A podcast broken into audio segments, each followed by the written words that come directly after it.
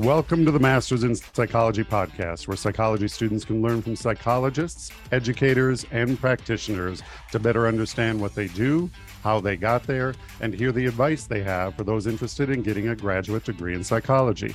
I'm your host, Brad Schumacher, and today we welcome Dr. Sa-kiera Hudson to the show. Dr. Hudson is an assistant professor at University of California, Berkeley, Haas School of Business in the Management of Organizations group. She completed her doctorate in social psychology from Harvard University, and she was an NSF postdoctoral fellow in psychology at Yale University. Today, we will learn more about her academic and professional journey, more about her role as assistant professor at UC Berkeley, and hear her advice for those interested in the field of social psychology. Dr. Hudson, welcome to our podcast. Thank you so much. I'm so excited to be here. Well, I'm glad that you took the time out of your schedule to talk with us. I'm really excited. One of the fun things for me is doing the research on all my guests, and you have a, a varied, um, a very interesting and a varied um, background as well. And so I wanted to start off. Usually, we talk about your undergrad and then your graduate, and then what you're doing now. So I see that you received your bachelor's degree in biology and psychology at Williams College. First of all, tell us more about your undergraduate experiences and what first sparked your interest in psychology. Sure. So I went to Williams College, which is a small liberal arts college in Massachusetts. I honestly didn't know anything about undergrad. So I'm first gen. And I ended up going to Williams because there was somebody in the admissions office who was from the Albany area, so uh, upstate New York, and found me. She's like, hey, how about you check out Williams? Um, and so that is how I ended up visiting Williams. I fell in love with it. I was actually supposed to go start my undergrad at Harvard. I actually matriculated at Harvard before switching over to Williams. So we can talk about the differences between a SLAC and, an R1 uh, if you want to. But when I came into Williams, I knew I wanted to be a biology major. I took essentially three years of biology in, in high school and middle school. Um, and so I wanted to be a STEM major. And as a Black woman, it was important for me to do STEM. And so I also thought psychology was what people did when they couldn't hack it in the sciences. So I was like, no, psychology is for those who are not very good at science. And so sophomore spring, I needed to take a fourth course. And so I was like, yeah, let me go take this easy psych class that everyone is uh, talking about. And I was floored. I fell in love with psychology because it was the study of social issues using the scientific method. And that blew my mind. It just, it, it truly, truly did. At the time that I was studying this organism called Tetrahymena thermophila that I couldn't see. I was pipetting things in the lab by myself. I'm like, this is not very interesting. But this whole psychology thing is. Um, and my intro to psychology was taught in a perhaps a unique way. It was taught by five professors, each in their own discipline. So, you know, the professor who was the cognitive psychologist taught the cognitive classes, and the neuroscientist taught the neuroscience classes. So we were taught by people who were really passionate about the material that they were engaging with, making everything really engaging. And our labs that we had to do, we replicated um, famous experiments. So in the cognitive psych class, we replicated the Stroop task and we had to write about it. In the social psych class, we uh, did the, um, I forget the name of the effect, but it's the expert effect that, you know, that's why, uh, what was his name? Who used to do Jeopardy? That's why he seemed so smart, but he had all the answers. So right. he was smart. So anyway, so that's how I got started in psychology. Um, I was torn between cognitive and social and over time, I realized that all the questions that I was asking in other disciplines that weren't social always brought social into play. So it was cognitive stuff. We learned about the, the psychology of learning. And I kept asking, wait, does this differ by race? Does this differ by socioeconomic status? Which are very social questions. And so that's when I realized I wanted to be in social psychology. I did a thesis. I had a thesis lined up in biology, switched it over to psych. Um, and I did a summer program at, actually at UC Berkeley. So UC Berkeley is a uh, the birth of my my uh, psych interests, but that was my time in undergrad in terms of psychology. that's a nice summary, and it's uh, Alex Trebek is who you were trying to think of, and and that expert bias comes into play. And I'm glad that you uh, you were blown away because a lot of people, whenever they think of psychology, what do they think of? They think of somebody lying down in a bed talking to a psychologist and it's more than just that you're actually incorporating the scientific method to validate your results and a lot of people think well if it's not validated then it's not good science. Well it's actually good if you validate or not validate because it opens up the doors for other areas of study. So it's it's fun that you uh, kind of give us that recap you then attended Harvard University for your doctorate. You earned your PhD, as I mentioned, in social psychology. There are many other schools in Massachusetts that offer graduate degrees in psychology. So, what drew you to Harvard? Ooh, what drew me to Harvard? So, one thing I had to remember when it comes to picking graduate programs that is different than undergrad. And part of that is uh, when you're picking a program for graduate school is really about the fit with your advisor. And so mm-hmm. uh, I wanted to study the like the psychology of identities as social hierarchies, which meant that I could work with people who studied power and hierarchy.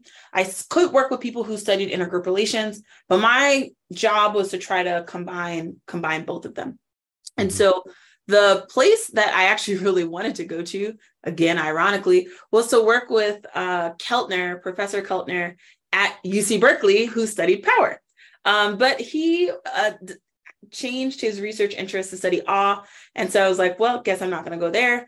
Um, and so, of all the the people I could work with, uh, Dr. Jim Sidanius, who uh, passed away uh, two years ago, um, but he was one of the only people who studied what I wanted to study. So his theory, social dominance theory, combined this idea of power and hierarchy with intergroup relations. And that's what I wanted to do. And so he was honestly the best fit for me. Uh, but it also came down to, if we're going to be super transparent, it's also about resources. So I, um, I applied to 12, no, I applied to 18 PhD programs.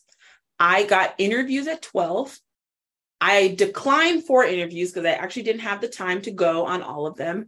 Uh, so I interviewed at eight places, got into all eight, and then a ninth uh, accepted me uh, without having to interview. So I had nine places uh, that I could have could have gone to. And Harvard gave me some of the most money. It gave me some of the best resources, and it also has name recognition. And as somebody who does not necessarily know all the ins and outs of academia, I felt like if I went to a place like that, some of these things would resolve itself for me because I don't have to necessarily know. Some people, I might get some opportunities just because I went to Harvard. So it was simultaneously the fact that my grad advisor was one of the better fits for me in terms of my research interests, but also Harvard has a lot of resources um, and and money, honestly, and that that also mattered to me also i can't drive so i still don't know how to drive. I know it's terrible. I'm almost 35 don't know, know how to drive. And i could get around boston just fine without a car. Well all of those factors come into play and and a lot of our audience members think about that you know eh, do i want to be close to home? Do i want to be far away? Do i want to have a car? Do i you know is it is it uh is it right fit for me and my uh, you know areas of study. So I know you mentioned Dr. Uh, Jim Sedanis, Donius, Danius. Danius, thank you. You also completed your PhD under the guidance of two other doctors, Dr. Mahzarin Banaji and Dr. Mina Sakari. Is that correct? Cikara. Cikara, thank you. And so I I know name recognition for the school, but also name recognition for the people that are going to be your advisors also come into play. So everybody questions um, how do I decide on which way, where to go, which program? And a lot of times it comes down to what's the area of study? What do you want to do after you graduate?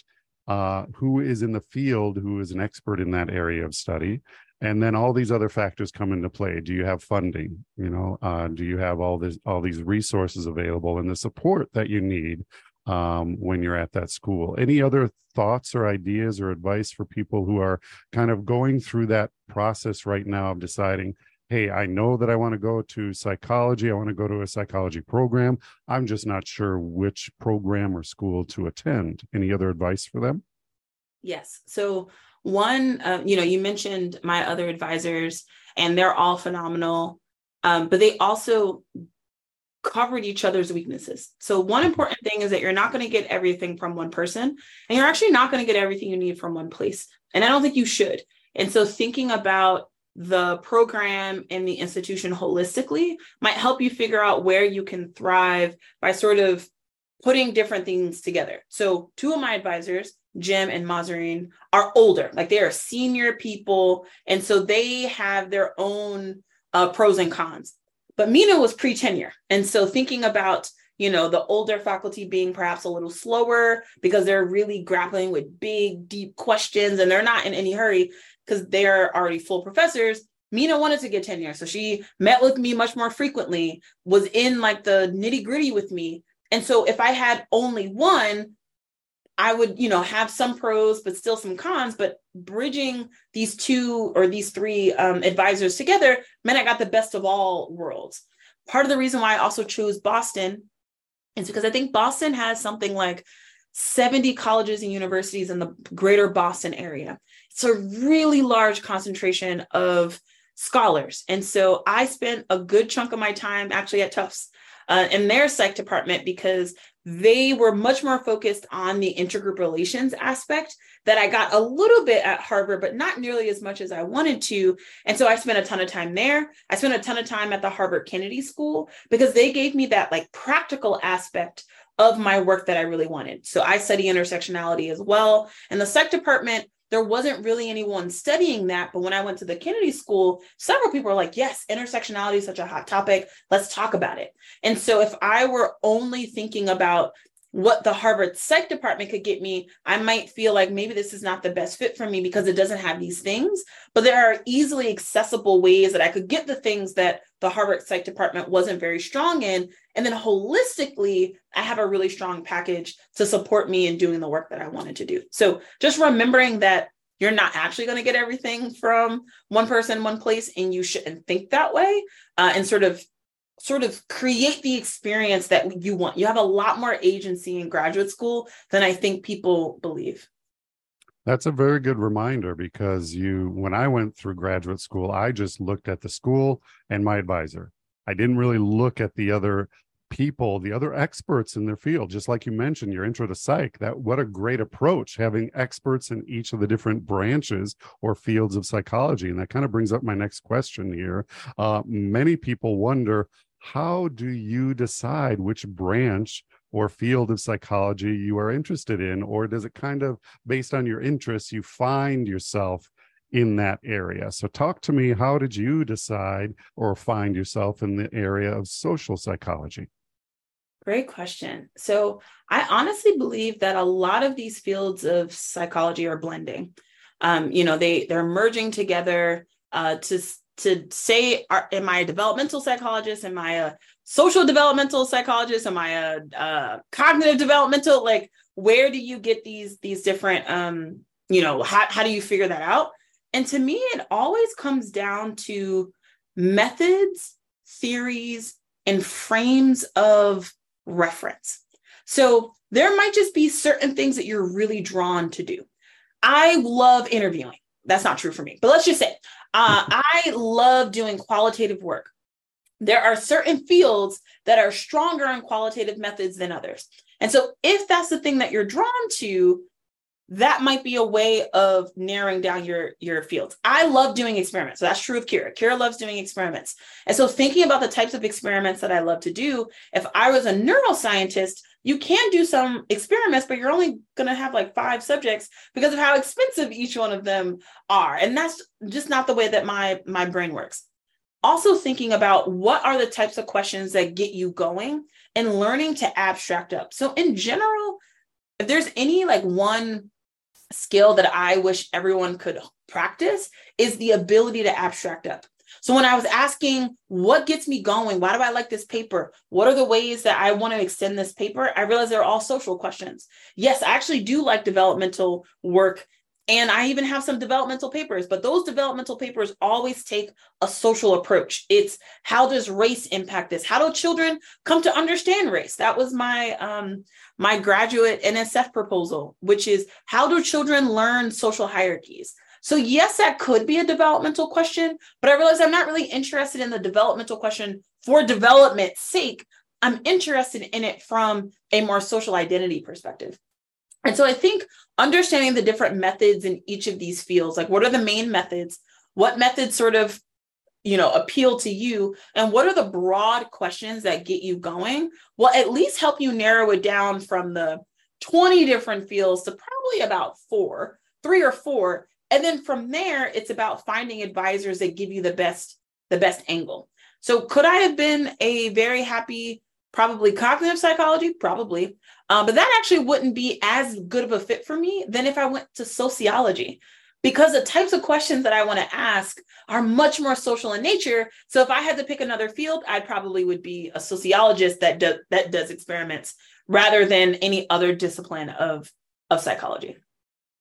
Well, thank you for that answer. And if you look at Google Scholar, you'll look at some of your um, uh, research studies, and especially even the ones from last year and this year, they all are dealing with that social aspect of psychology as well, and looking at that intersection, and we're going to talk about that a little bit later as well. You mentioned one of the key, um, probably skills that you would recommend somebody acquire or develop is that abstract up.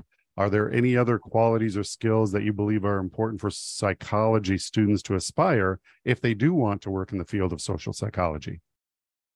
Uh, mm, I would say it's just the the ability to be a critical but constructive thinker. I think mm-hmm. when we're in classes, you know, it tends to be pick apart this article, how, you know, all the ways that this article failed versus what are all the ways this article did a good thing or, you know, actually advanced the field or what would you do better? You know, sometimes people will say, well, what about race? And then I, you know, my students will say that and I'll ask them back, well, what about race? And what they've learned is race probably matters, but not the why. Mm-hmm. And so, you know, thinking about how to be constructive, the best way to do that is, I think, to learn the foundational theories in any particular field. Because when you know the foundational theories, you are able to figure out a there are like modes of thinking that sort of underlie all these different um you know these different bricks in a particular field that are adding up to our collective wall of knowledge um, but then you're able, better able to understand the holes, better able to understand where you want to intervene, and also better able to have conversations with people.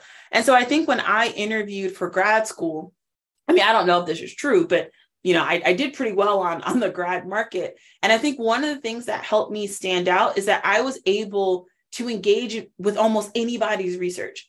Hierarchy is pretty broad so that also helped me. But in general if someone would have talked to me about you know they study close relationships i'm like yeah how does you know different cultures impact how well you can form a close relationship? How does intimacy change that? And so i was able to have a conversation with somebody about their work because i, I had a grounding where i was that allowed me to reach out um, and form connections with other other people. And that's what i think academia is all about. It's about creating new knowledge finding new um, you know intersections. And the the more grounded you are in your intersection the easier it is i think to to form other other connections. And i don't think that that's a skill that we explicitly tell people to practice. It's get research experience. And i'm like that's really important but why are you getting that research experience what research experience will actually propel you to help you be successful in grad school i think this like abstract synthesis analysis bit uh, is is really important and so i try to have my ras do this. So every RA who's ever worked with me has to do some sort of literature search. But mm-hmm. then it's like you do this literature search, that's great. Now you're going to write a literature review. And what I'm going to ask you to do is to find the holes. Now you got to put these things together. You got all these papers. How do they relate to one another? And sometimes they're like, well, they relate. Here's this group and here's that group. And I'm like, okay, great. Organize them in a different way. And they're like, wait, what do you mean organize them in a different way? It's like, yes, you organize them with stereotypes and attitudes, but now you can also organize them by subgroups.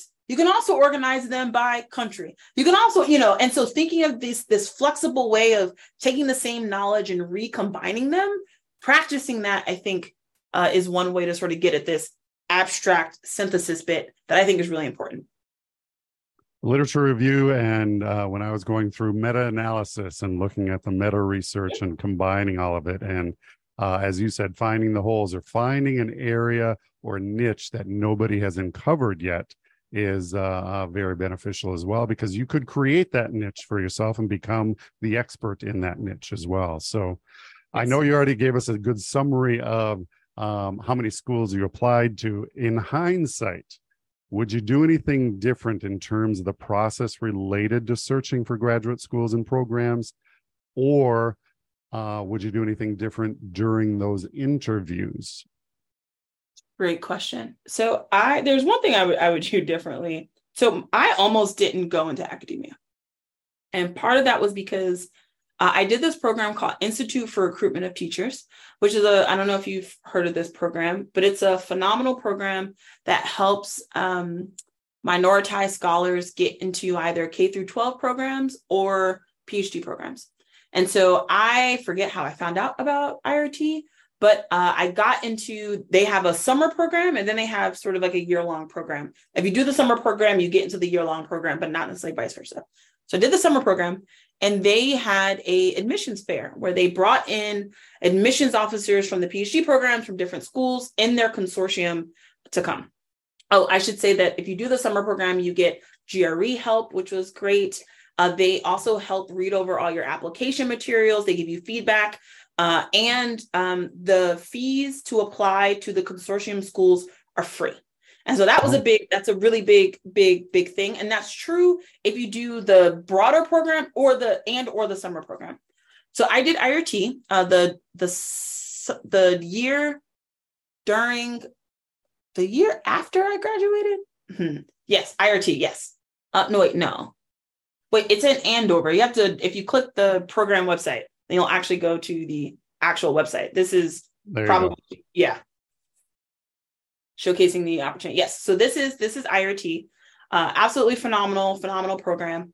Um, and so I did IRT during the summer after my senior year. So I graduated, did IRT. I had a plan to take a year off and apply the fall after my uh, senior year and go into grad school. And so I remember going to the admissions fair and I was really excited because it was this person from Stanford. Stanford was my number one school. Really pumped. And the admissions officer, and I don't think he meant to be so dismissive, um, but what he was waiting for me because my thesis advisor went to Stanford for her PhD. So he he was kind of waiting for me, and then he looked at my CV and completely trashed it. He's like, hmm. "Why didn't you work with Steve Fein at Williams?" And I was like, "Well, I didn't work with him. I, I, just I just it wasn't something I did." Um, and he's like, "Yeah, you're not ready for grad school. Like this is just not not for you." And I was devastated and I dropped out of the program. So I dropped out of the mm. program based on one person's advice, not even advice. You know, again, he was very dismissive of me. And I, at that point, I was aimless. I was living in Virginia. I was working uh, at Macy's selling fine jewelry for less than part time. And I had no direction. I had no idea what I was doing because my whole plan was completely derailed. And so I happened to apply to some lab manager positions um, and I, I didn't get to the one at Berkeley. I got to the final round to work with Dana Carney at Berkeley. Hope you're seeing a theme that Berkeley has rejected me multiple times. Right, right. Anyway, but now now I'm there, so it's all good. But um, I ended up working at UCLA with a phenomenal woman named Jenessa Shapiro, uh, who also uh, passed away from breast cancer. Um, and she told me she was like, Kiera, I would have admitted you. Like you were absolutely ready to go to grad school. Like, what are you talking about? And I believe her uh, for a variety of reasons. Uh, and so it was like, I let this one person's piece of advice completely derail my career. Um, and it just so happens that Jenessa decided to, to take a chance on me and let me be her lab manager, but she was my final shot like I applied to three lab manager positions. She was the last one. And I remember pacing in the library because I, I needed Wi-Fi. And I was pacing the library, like hoping, like, please, hopefully this works out. Hopefully this works out. And it didn't, or it it it did, but it almost didn't. Um, and so just thinking about what does it mean to get multiple people's advice, to not just take one person's perspective, and to also know yourself. Like I thought I was ready for grad school and honestly, everything that I did as a lab manager made me realize I absolutely was ready to go to grad school just from, you know, my ability to sit in graduate level classes and I think do just as well as the third or fourth years that were there. Uh, and so in some ways that that gap was helpful for me because it allowed me to go to grad school, which a much like a really realistic understanding of grad school and knowing I could do it. But I was ready initially and some man who only saw me based on my CV should not have been able to tell me that. Uh, mm-hmm. So that that's one thing. If I could do it over, I, I just would have asked more people. I wouldn't have dropped out of IRT, but IRT was actually very. Thankfully, they actually let me rejoin when I was ready to apply two years later. So I applied to 18 schools, but I think I only paid for three of them. So mm-hmm. IRT covered 12. There was this committee consortium for something something like CICC something of Midwestern schools that if you had hardships they would pay for application fees. So they covered a lot of them. And then if you do a summer program oftentimes when you apply to that school they'll pay for your application. So Berkeley's summer research program that I did uh, before my senior year in, in college they paid for my application fee to Berkeley and so that's how I applied to 18 schools, but only paid for three of them because application fees are really expensive. Mm-hmm. Uh, and they can range anywhere between 25, well, this was back in the day, 25 to, you know, $100. I have no idea what the cost is now. Well, you were actually you you thankfully got that lab manager position at UCLA, and you were there for two years and six months, and then after that, you did your postdoctoral uh, um, candidacy and your work at Yale University. And that wait, was wait. also I did my lab manager before I went to grad school. Okay. So I see on LinkedIn you were at lab manager from 2012 to 2014. Yes. And then UCLA. Uh, yeah, and that that was at UCLA, yes, directly. UCLA. And then you did your postdoc. You were a post postdoctoral associate at Yale University full time from May of 2020 through July of 2022. So uh, yes. You were there for also two years, three months, and now you are back. What a nice way to circle back to UC Berkeley. And you actually are, as I said, in the Haas School of Business and the Management of Organizations group. You've been there a little bit over a year. So tell us briefly about how many different universities you applied to and when did you know that you wanted to become an assistant professor? Oh, I knew I wanted to be an assistant professor when I became a lab manager. I was like, yes, okay. this is definitely something, something I want to do. Um, I how many schools did I apply to in terms of faculty jobs? So applying to faculty jobs is a lot. Um, you sh- I you should plan not to do anything for those six months. Nothing. Um, because you're either practicing your talk, you are sitting with anxiety, you're uh, you're interviewing like it's it's it's a lot. I actually could answer that question very directly. Um i'm like what was my job market? I had a whole google spreadsheet.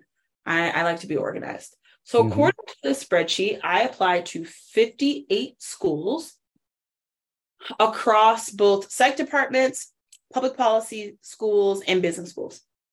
Um in terms of uh, I could probably aggregate this. I got I got several round ones that I never got called back for. Um, it ended up coming down to I think I had I ended up having eight offers okay. across both psych, um, public policy, and business. But I w- actually wasn't done with the market, so I actually um, withdrew my applications from a few schools that might have worked out, might have not. You know, it's it's a little bit unclear. But when it came down to what were the schools that I was really considering, one school was uh, UC Davis and their psych department, Vanderbilt's education school that also happens to have a psychology department within it. Go figure. That's something I learned. There's a lot of psychologists in education schools and vice versa. Um, uh, so that that was another psych department, and also Boston College. I love Boston College. Okay, maybe there were three psych departments that I was like really considering, and then it was I got a job at the Harvard Kennedy School, uh, mm-hmm. and then I got the job at, at UC Berkeley, and so there was a lot of things that went into my decision, And one of the biggest cleavages between those different schools is professional, non professional.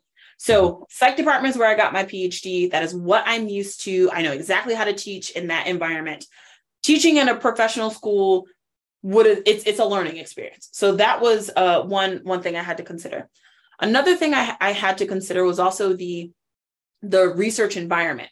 So I had mentioned that I spent a lot of time at the Kennedy School because the work that I wanted to do was inherently interdisciplinary. And I find that professional schools are interdisciplinary.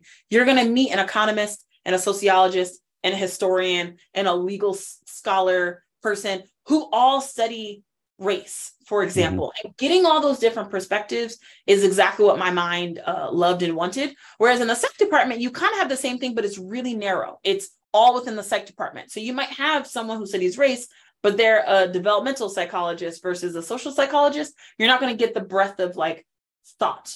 Um, so that was a, another big cleavage between the between the schools. Um, another thing is just the timing of things. So I had to let go of one of my favorite offers, not because I, I wasn't seriously considering it, but because they had a different timeline than the other schools. And so it was like, I'm still not done interviewing. Do am I going to let go of this guaranteed thing because I'm hoping for something afterwards? That ended up happening, and that was that was really devastating. Uh, and then I'm not going to talk about money because that is a very clear difference between all those schools. Uh, and if you haven't already, all salaries, at least in California, are public knowledge. So if you are at all curious about the differences in salaries between uh, psychology, public policy, and business. Pick some scholars in each of those areas, look them up on transparentcalifornia.com, and you'll learn a lot. That's all I'll say about, about salary. But the the last thing I'll say that's a big difference is about research funds. So mm-hmm. psychology departments are notorious for giving startups. They're like, here's a pot of money and you know, do great scholarship with it, and then we're going to launch you to, to get additional grants. Most professional programs don't do it that way. They either mm-hmm. don't give startups at all, or the way that a lot of business schools will do it is that they'll give you a set amount of money each year and it just annually replenishes. So, mm-hmm. different models, a lot of different things to consider. But it sort of came down for me um, for there were many, many factors. But at the end of the day, uh, my wife and I visited Berkeley. And she looked at me when we were all done with the, the visit and she goes, Kiera, let's have an adventure. And I was like, let's have an adventure. So we ended up going to Berkeley, uh, in part because all of our families on the East Coast. If we were to be on the West Coast, this is the time to do it. We don't have kids. This is at the beginning of my career. I've wanted to be at Berkeley for quite some time. All those different times I tried to be at Berkeley, uh, the the people I looked up to in terms of my research were there, and so I'm like, yeah, this is definitely a place that I feel like if I don't start my my career here, I will regret it for the rest of my life. So that is a really long-winded way of me saying why why UC Berkeley, uh, and I avoided very deliberately. no problem, no problem. I picked up on that right away, and you actually answered partially my next question. How was it moving from the east coast to the west coast? Well you you had the adventure and you're still having the adventure because you just finished your first year as an assistant professor at uh, uc berkeley as well. Anything else come uh, to mind when you think okay what what were some of the challenges eh, good or bad that you've experienced moving from the east coast to the west coast and there's culture differences there right away when you have that so anything else comes to mind three hour time difference doesn't sound like a lot, but it's a lot. Mm-hmm. And it's a lot because things don't line up. So, you know, let's just say you go to work, get up at 5 30, get home by 6 30, eat seven o'clock, you're like, cool, ready to talk to people. It is 10 o'clock back right. at home. And not to say that people are not really, you know, want to talk to you at 10 o'clock, but they're not, they don't want to talk to you at 10 o'clock. Um, or I would talk to my mom when I walk my dogs, and I walk my dogs at particular times it didn't line up anymore the way that right. it used to. And so having to come up with new systems just to connect with the people that I love uh, was was really difficult. Um, California is also not interconnected in the way that the East Coast is. So again, I don't drive. So hopping on the Amtrak to go from Boston to New York, easy peasy. Boston to New Haven, easy. New Haven to Philly, like thinking about all of the cities that are right on the coast, they're all connected through Amtrak very easy. Amtrak sucks in California, just not good. So I haven't felt the the ease of, you know, it's and it's all one state. California is long. It is mm-hmm. like 14 hours, I think, from tip to tip. That is a long time to be in the same state. So that are some some some definite difficulty. Some of the benefits, it is 65 year round in the Bay. Mm-hmm. So it doesn't really, it doesn't rain too frequently. You know, I think a lot of people would love this weather. It's like perpetual fall weather, but like early fall. And that's lovely. I like wine. There's wine everywhere. Sure. I've been enjoying that. um, it's very, it's very naturey. Um, and so I, I, I've definitely appreciated, appreciated that aspect. And honestly, in some ways, we've maybe seen our families more by moving to the Bay because we're very deliberate in we yes we're going to go for this thing because we don't have the the serendipitous uh, connections. But that means that we we're always sort of building building it out. Uh, and we haven't used this perk but we're really close really close to hawaii. So uh, you know it's like six hours instead of 12 there you go.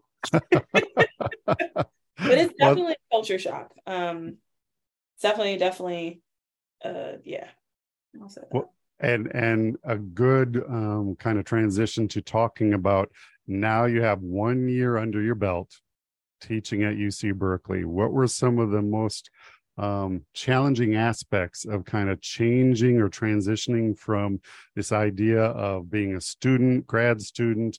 Now I have my uh, PhD, uh, applying to all these different uh, schools for your professorship, for you know your academic, uh, uh, your first academic position. Uh, what was some of the most? What were some of the most challenging aspects of kind of changing your frame of mind and now becoming that assistant professor? Honestly, it was the fact that I can't say what I whatever I want to say anymore. Mm-hmm. So I, I would say I'm a pretty outspoken person. Um, and whenever I would talk, I mean, I, I have always been careful about about what I say, but now it's coming from a place of authority, you know, and that's mm-hmm. city hierarchy. So it's definitely like, huh, I have to pay attention to that so much more now. Um, you know, I have to think about, well, who are all the people who might hear this and either try to implement this, this advice that I'm giving that, you know, now it's like, oh, well, Kiera, the faculty member, is saying this versus Kiera, the random grad student who right, I, right. you know, don't have to necessarily necessarily listened to. So that was an adjustment. It was also an adjustment to realize that I now have to balance other people's careers. So I already have three graduate students, and one um, is coming on um, this year. And I love mentorship. Absolutely love mentorship. Always love mentorship. But when you mentor RAs, you know their career is not solely in your hands. You know, they they, they got to get good grades. Like they got to get a whole bunch of other stuff. And and you know, like the time that you they spend with you and you write their letter of recommendation is a piece of the puzzle, but it's not most of the puzzle. But now I've got folks who who are here to learn, and I'm going to teach, but it's over like a five year span, mm-hmm. so that by the end of this five years, that they feel equipped to not only be productive in their own right, but then also teach and mentor themselves. So balancing what I need to do for me and what I what's best for them is attention that of course makes sense because you know I got mentored before, but was definitely definitely a big a big adjustment. And then the whole tenure clock of thinking now that now the clock is ticking and I don't I don't I've never really felt that clock before because you know if you need a, an extra time an extra year or so in grad school usually you can get it you know you might have to teach or you know ta or something like that but it's it's possible. Or you go do a postdoc. You know like there, there are ways that you can get ready for the next stage. Tenure is kind of the the end you know? And so if i'm not ready in five years then i don't get tenure. And then mm-hmm. i have to I, I have to start all over again or figure out a new a new place. And so it's that like precariousness that technically has always been present but feels very different as as a faculty member given all the other things that you're now balancing much more service uh, all these other things although i did so much service in grad school that I don't really notice the difference in the amount of service that I do because I always did service. So that in some ways has been helpful. Um, but there's still now there's there's more weight to my decisions. Is this the right decision? Am I wasting my time when I should be doing research? That type of type of stuff. Very good thoughts to uh, think about, and you know, it's a good reminder that you now are working for somebody else, talking about hierarchies. You're no longer a grad student, free to say whatever comes to your mind. Yep. And now you have to kind of report up. Uh, before I forget, I wanted to share your faculty profile page at Berkeley Haas. Good information here about your research interests, some of your working papers, uh, and then uh, I have to uh, talk about MORS as well. So, management of organizations. And so, we'll put these websites up there as well.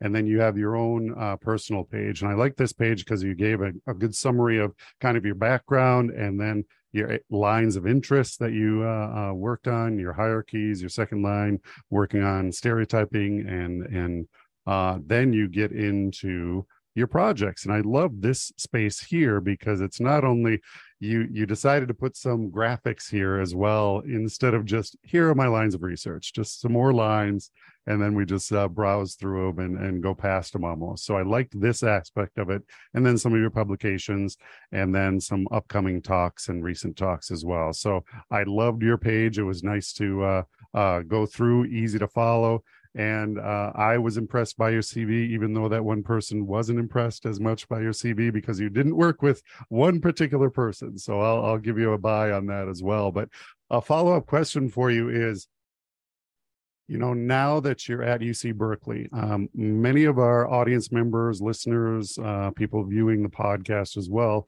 may not consider when they're applying for their first position, whether it's a research one, two, or three institution, and the corresponding obligation, expectation of research. When I was going through school, it was called POP, Publish or Perish. And so I'm not sure if that's still out in the, you know, out in the field today, but knowing uh, where you're applying and the demands on you hey you're going to have a course load of two classes but then you have to do a lot of research or one class and a lot of research if you want to teach a little bit more, then seek that out and and um, don't make the mistake of applying to oh i love harvard. I love you know all these other uh, schools because i'd love to be able to be a faculty member there.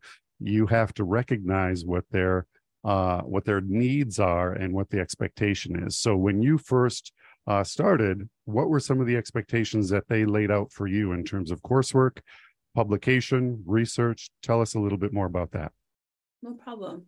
So the the tenure track is usually very opaque. It's who knows? You know, they're like, do good, do good science, the best science that you could science, and hopefully that's good enough. The beauty, and I do mean beauty, of being at a public institution like the UC system, they are much more transparent than most places. So mm-hmm. um, you know, I also know exactly when I'm going to go up for merit increases. You actually get merit increases, uh, which is not always true. You know, in a lot of places, in order for you to increase your salary, you have to get an outside offer. Not true uh, within the UC system.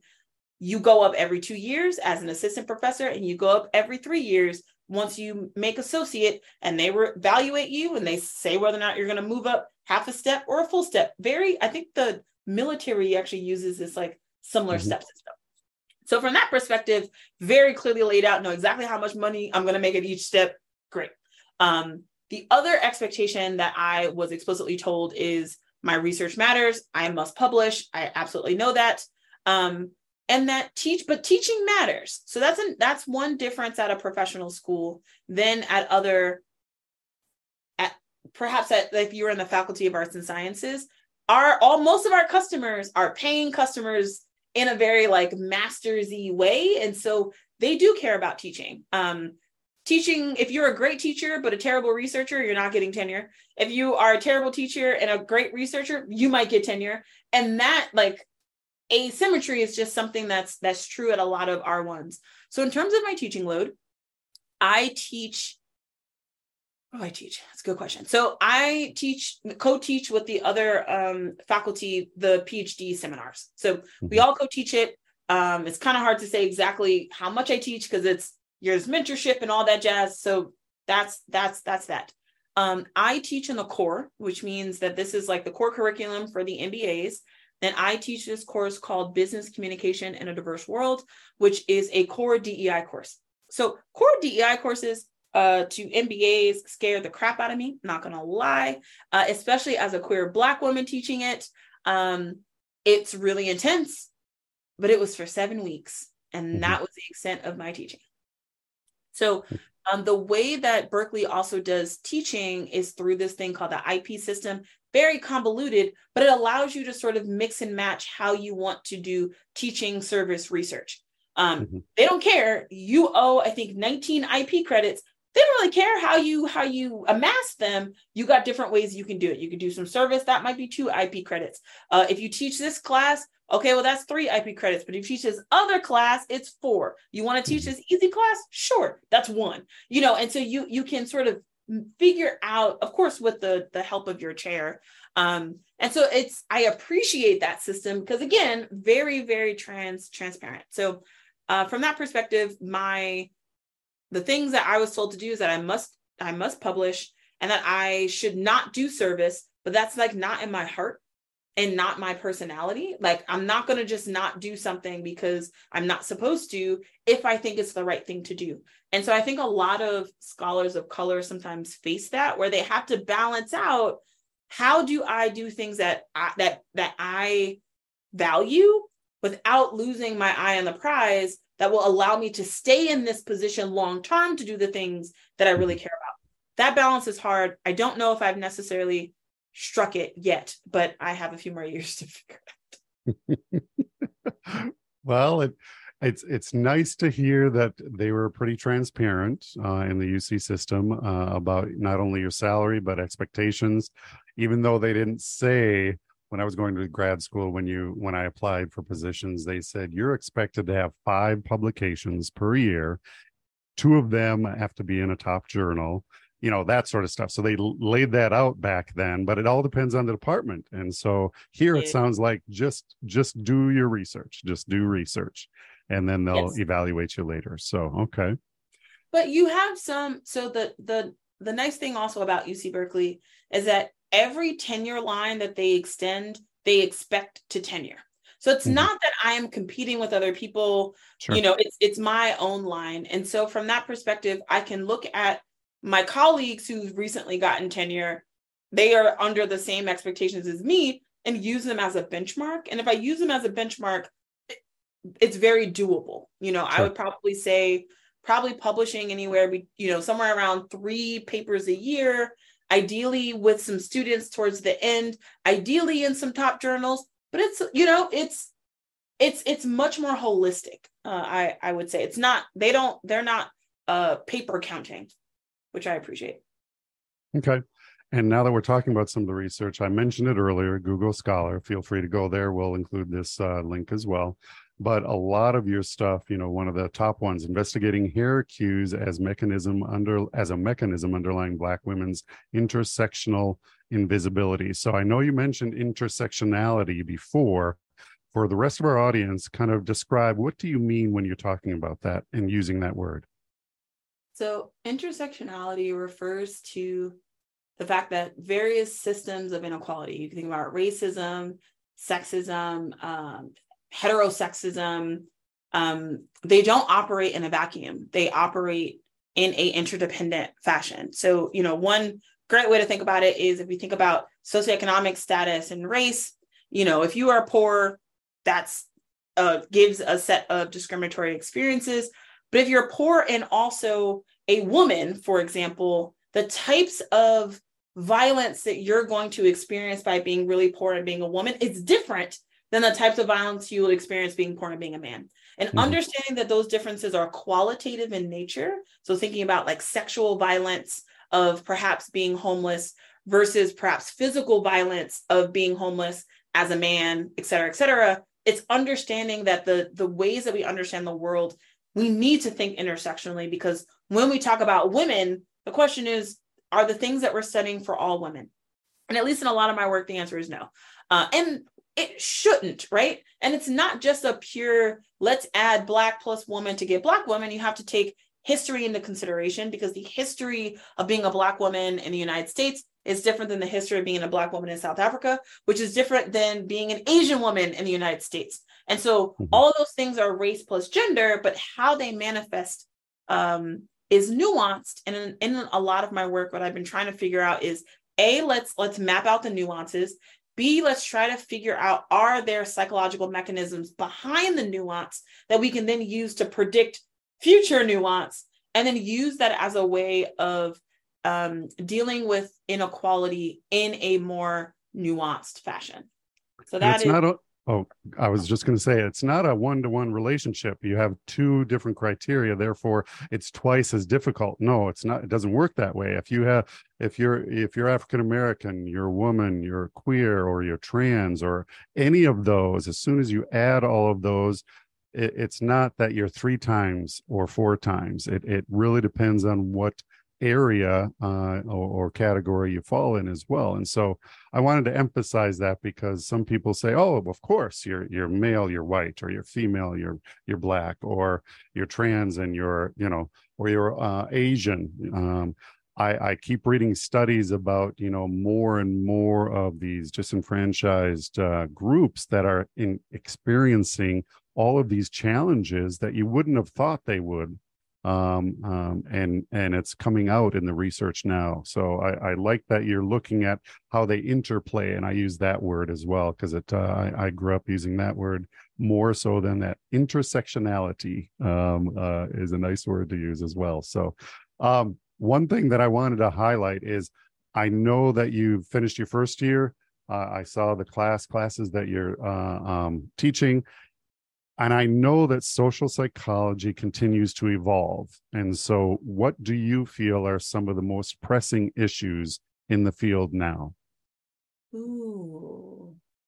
Well, I'm not even going to talk about open science and replicability. The reason for that is I don't think that that's unique to social psychology. Um, I, I actually I would say an intersectional approach, and part of that is because intersectionality, and I, I'm actually writing a review paper now about this, is that it's not just a theory in the sense like an empirical theory, it's also a way of approaching science. It's, hey, when I look at my sample, am I picking my sample with care? Am I recognizing that my identities matters for the types of questions and the way that I'm approaching my science? That is all a very intersectional um, way of doing doing research. And so I, I think that that is one of the biggest one of the biggest things that I think social psychology has to grapple with. The other one is is again thinking intersectionally but on like a global level. Like let's talk about the global south and how it's missing from a lot of my our our work. We've started to talk about weird psychology but that's only the tip of the iceberg when it comes to who's doing work who gets work published why is the work published and how it's generalized. Um, and i think social psychology might could be a forerunner in that regard. I actually think clinical psychology is a bit better. Uh, but that's because they deal with people's lived experiences. It's like I'm literally looking at you and I'm talking with you, and we talk through all the different aspects of your identities. But thinking, how does that then play out in practice? I really think psychology could, or social psychology could be uh, one of the one of the the the areas of psychology that can move the fastest, actually. So that's I guess that's that's what I would say. Okay. I can get on soapbox around intersectionality. I won't, but are you we're gonna move on. I'll let you we can get back to it or have another discussion later on and, and do a two-year checkup with you. So see how things have changed. But I read and I saw that you were the creator of the Lot Planner. Are you still involved in that? And um, I'll share my screen and tell me a little bit more about the Lot Planner. Oh, the lot planner. So the lot planner, it stands for life on track. Mm-hmm. Um, and so when I when I was in grad school, I used planners on the market all the time. Uh, and one planner in particular that I used was the Passion Planner. I thought it was really cool. Uh, the issue I had some issues with the Passion Planner, and with a lot of the planners. Actually, I shouldn't have said the Passion Planner. Passion Planner is great, um, but a lot of the planners are just not made for academics. That's the best I got. Um, they're made for people, or academics have a particular, you know, problem in that they're trying to deal with the the short term while also planning on the long term and medium term. And a lot of planners focus on one or the other. And so I um, was encouraged to bullet journal. Uh, mm-hmm. And I don't know if you've heard of bullet journaling, where you sort of plan your own things out, you draw it out. And I started to bullet journal, and I probably did that for about two years before it got to the point where I no longer had time to draw my pretty banners and whatnot, but I needed the system that I had come up with. Mm-hmm. And so, what year was this? 2017, I think 2017, 2018. I taught myself in design, converted my my um lot my bullet journal into a planner decided to give it a name i was like lot planner is cute life on track and then that's that it was just for me it was not for anybody else so that first year printed out was very proud of myself uh, it also it looks nothing like it looked back in the day i had a meal prepping all these different things I, i've since removed that uh, then I made it, I made it smaller. There used to be a smaller version. Again, no, nobody has seen this. And so probably that was 2017, 2018. Uh, I probably told folks like, hey, you know, I encourage everyone to figure out a planning system for you. Like, don't be constrained by what's available. Look beyond and figure out from yourself, like, what do you need? So it's also like a life lesson wrapped in to the lot planner. It was the thing that I need is not available. I could either use subpar systems or I can create my own. And I created my own. And then it, it was during it was during the pandemic. So I probably at this point maybe sold two planners to my friends who love me. 2018 sold two planners. 20 uh no 2018 sold two planners. 2019 sold four planners. Uh 2020 rolls around. We're all in a pandemic. And then again, I tell this life lesson. I'm like, hey, make do do what you need to do. You got it. And people are like, oh, that's so cool that planner me, you should try to sell it. I'm like, sure, I'll, I'll sell again now. Six planners. So I put up a little uh, pre order. And when I tell you that I got 300 pre orders, lost my mind.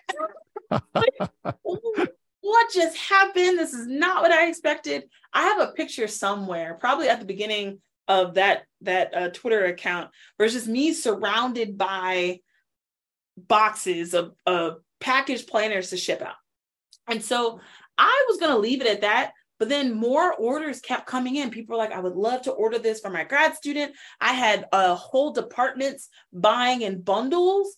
And so I have tried to drop this planner because I am not a businesswoman. I'm supposed to be a faculty member. It's not what I expected to do. But several people, when I've mentioned it, they're like, Kiera, I you I I need this planner system. You have to keep going. And so now we're in our third year of the lot planner and now I'm trying to get it back up because I I I went through the job market. I didn't have time for it, but uh, now we're we're sort of back on huh, back on track, life on track, and so that's that's my planner. And the reason why I think it's pretty cool is that it uses a sticky note system. So you know every there's project pages. There's like two years in advance. It's like very much so holistic of your your the personal and the professional and blending the two mm-hmm. while allowing the type of changes that I think academics uh, need. They need that flexibility, and it's built in exactly. So there's sticky notes. So um, that's a project next step. So if you have a project, you can put a sticky note on this page that dictates your absolute next step that you need to do. And mm-hmm. so from that perspective, uh, I don't know. I think it's I think it's pretty cool. I was also doing tips, organizational tips, you know, people are getting a lot of my uh good thoughts for free. yep, yep. No, I wanted to bring it up because I saw it and I'm going, this is kind of cool. It's a it's specific to the academic world, so to speak. And so it, yes. it helps you. So again, to your point, plan the way that works the best for you. However, if you do want to use sticky notes, have some fun, look at the lot planner and that's my little plug for you on the lot planner so. I appreciate it. Um uh, Kiera what what other personal or professional goals do you have uh, in the future? Now that you have a year under your belt and now that you're moving forward any other goals that you have for yourself? Ooh, well to learn how to drive I have my first driving lesson tomorrow. So wow. uh, now I'm like really committed. This is my third time having a permit, just never did anything with it. But now it's like, okay, I'm, I'm, I'm gonna learn how to drive. I want to learn how to how to skate. And really randomly, um, I want to have fun. So I've been I really need creativity in my life. So part of the lot planner was also me learning how to use InDesign, but I used to do photos with my grandmother. And so the way that I have been um, uh, more creative these days, I've been making homemade cards. Oh. So that has been a lot of a source of joy for me. And so th- those are some of my uh, personal goals. Professional goals, it's really um, figuring out as I, I, read this book called Tenure Hacks. Um, and they talk about these mountains, and I always called it molehills. I don't really know why, but uh, to figure out what my molehill are, and, and you're really only supposed to have one. I think I'm going to end up having closer to three uh, just because I do such different things. And so really just coming into my own as a expert in X field and feeling comfortable in that is what I'm hoping for the next few years. I, I study Schadenfreude and empathy, and I would like to have done the research and sort of thought about it deeply enough that when people start to have questions about Schadenfreude, like they come to me, and I think that that that will feel like yes, I'm I'm making it in this chosen field of mine. So. Well, that's interesting, and I, I, you make mountains out of molehills, and so uh, that's probably why you think of molehills right away. You think of that term. At the end of most of our podcasts, Kiera, we talk about and ask a few fun questions. So the first one I usually ask is, "Tell us something unique about yourself." Mm, unique about myself. So, uh, you people might have noticed I have two middle names. So my whole name is Sa-kiera Tiarra Jolynn Hudson, and I'm very proud of my name. Um, and part of the reason why I always put all of them is that my favorite middle name is my second middle name, uh, which is a combination of my grandparents' names, Jonathan and Linda. So that's how you get Jolynn. So mm-hmm.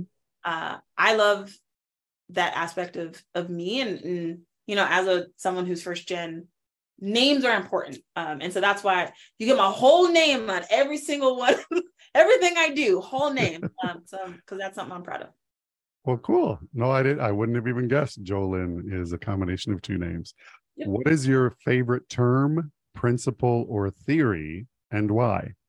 Ooh, uh, so I usually say this thing, and I'm going to get it wrong, of course. It's like street level bureaucrats, uh, which is a term in sociology that I came across when I was at the Harvard Kennedy School, and it just made so much sense. So, street level bureaucrats are the interfaces between the public and systems. So, like when you mm-hmm. go to the DMV and you have someone there, they're a street level bureaucrat because these are the people who are directly facing with the public, but they're also the the arbiter of rules, right? Mm-hmm. Like, so if the DMV person decides to let you pass on certain things, they can they can change trajectories of your day, your and sometimes even even a life. And but we think about these people as having no power, but they actually have a ton of power. And so, you know, when we talk about let's change systems. We don't have to change individual people's attitudes. I'm like, street level bureaucrats are the one exception to that because these are the people that actually have a ton of control about how the laws get actually implemented on a day to day basis. So when I found that out, I learned that term. It, it just blew my mind. So that's one of my favorite terms street level bureaucrats. You need to keep that in mind when you go for your driver's license. no. I'm going to be nice to that street level bureaucrat. Don't you worry. Yes, definitely. Do you have any other advice for those interested in the field of social psychology? Any advice? It's, honestly, remember that a lot of great ideas started out from observation and life experiences. Me search is a is actually how all research happens. Don't let anybody uh, tell you any any differently. And so to really like lean on your unique experiences because there's a reason why I think psychology is having an explosion of intersectional work. There are more scholars for which intersectionality comes up naturally. I right. don't think that that's um you know a coincidence. And so thinking of that people who might think, "Oh, I don't belong here," a you absolutely do and b we actually need you because these research ideas that you are going to naturally come up with are going to intersect with existing theories in really cool and fun ways and that is how the field uh, is going to move forward so. if you had the time and money to complete one project or go on one trip what would you do okay this is really really bad um, if i had the time money to do one project low key, I would go get a PhD in, in social linguistics. Um, but part of that is I think the study of languages is really cool from a social perspective. Um, so I I'm doing Duolingo for Mandarin, and I, I, did a little bit of Mandarin in, in college and in high school. And so I rem, you know, Mandarin is a pictorial language, and some of the things I've always been thinking about is like the word for good is a woman with a baby. Uh, There's one word for peace that's a roof radical with a, a, a, a, woman underneath it. Like a woman in your household brings you peace.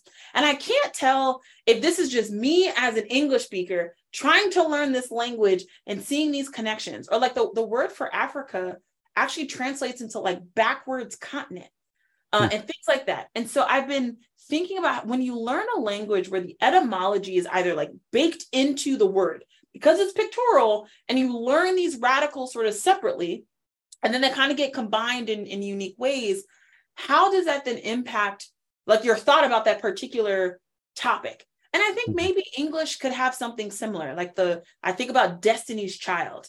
Technically when i you first heard that term did the the thoughts of destiny and child come together? Then then slowly but surely became its own entity. Does it still have the tendrils of the other stuff who knows? So if I could do any sort of project, I would probably do a study of like feminism and whatnot in uh, for people who speak Mandarin, both who learned Mandarin as a second language and as a, a first language. And I just feel like that would be so much fun. Really random, but that was that's the that's the truth. well, I I can actually relate because my as we were talking before we started uh, recording, my background is interpersonal communication and so that would come into play the etymology of a lot of these different words phrases and how they have evolved throughout time is yes. is very interesting so Kiera is there anything else that you would like to discuss or bring up in this podcast no this has been great thanks for having me I really appreciate you taking the time to talk with us. It's been uh, an enjoyable journey learning more about what you've experienced, your journey moving forward as well. I wish you all the best, and maybe uh, another year or two we'll reconnect and see how things have changed over that time period. Sounds like a plan. All righty.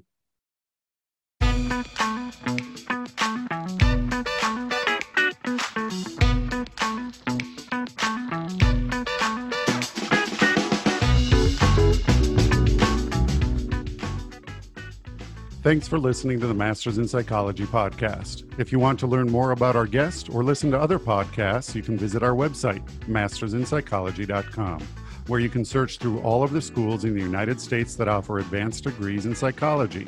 You can also find us on Facebook, Twitter, and LinkedIn. And remember, if you enjoyed this podcast, please like, follow, or share.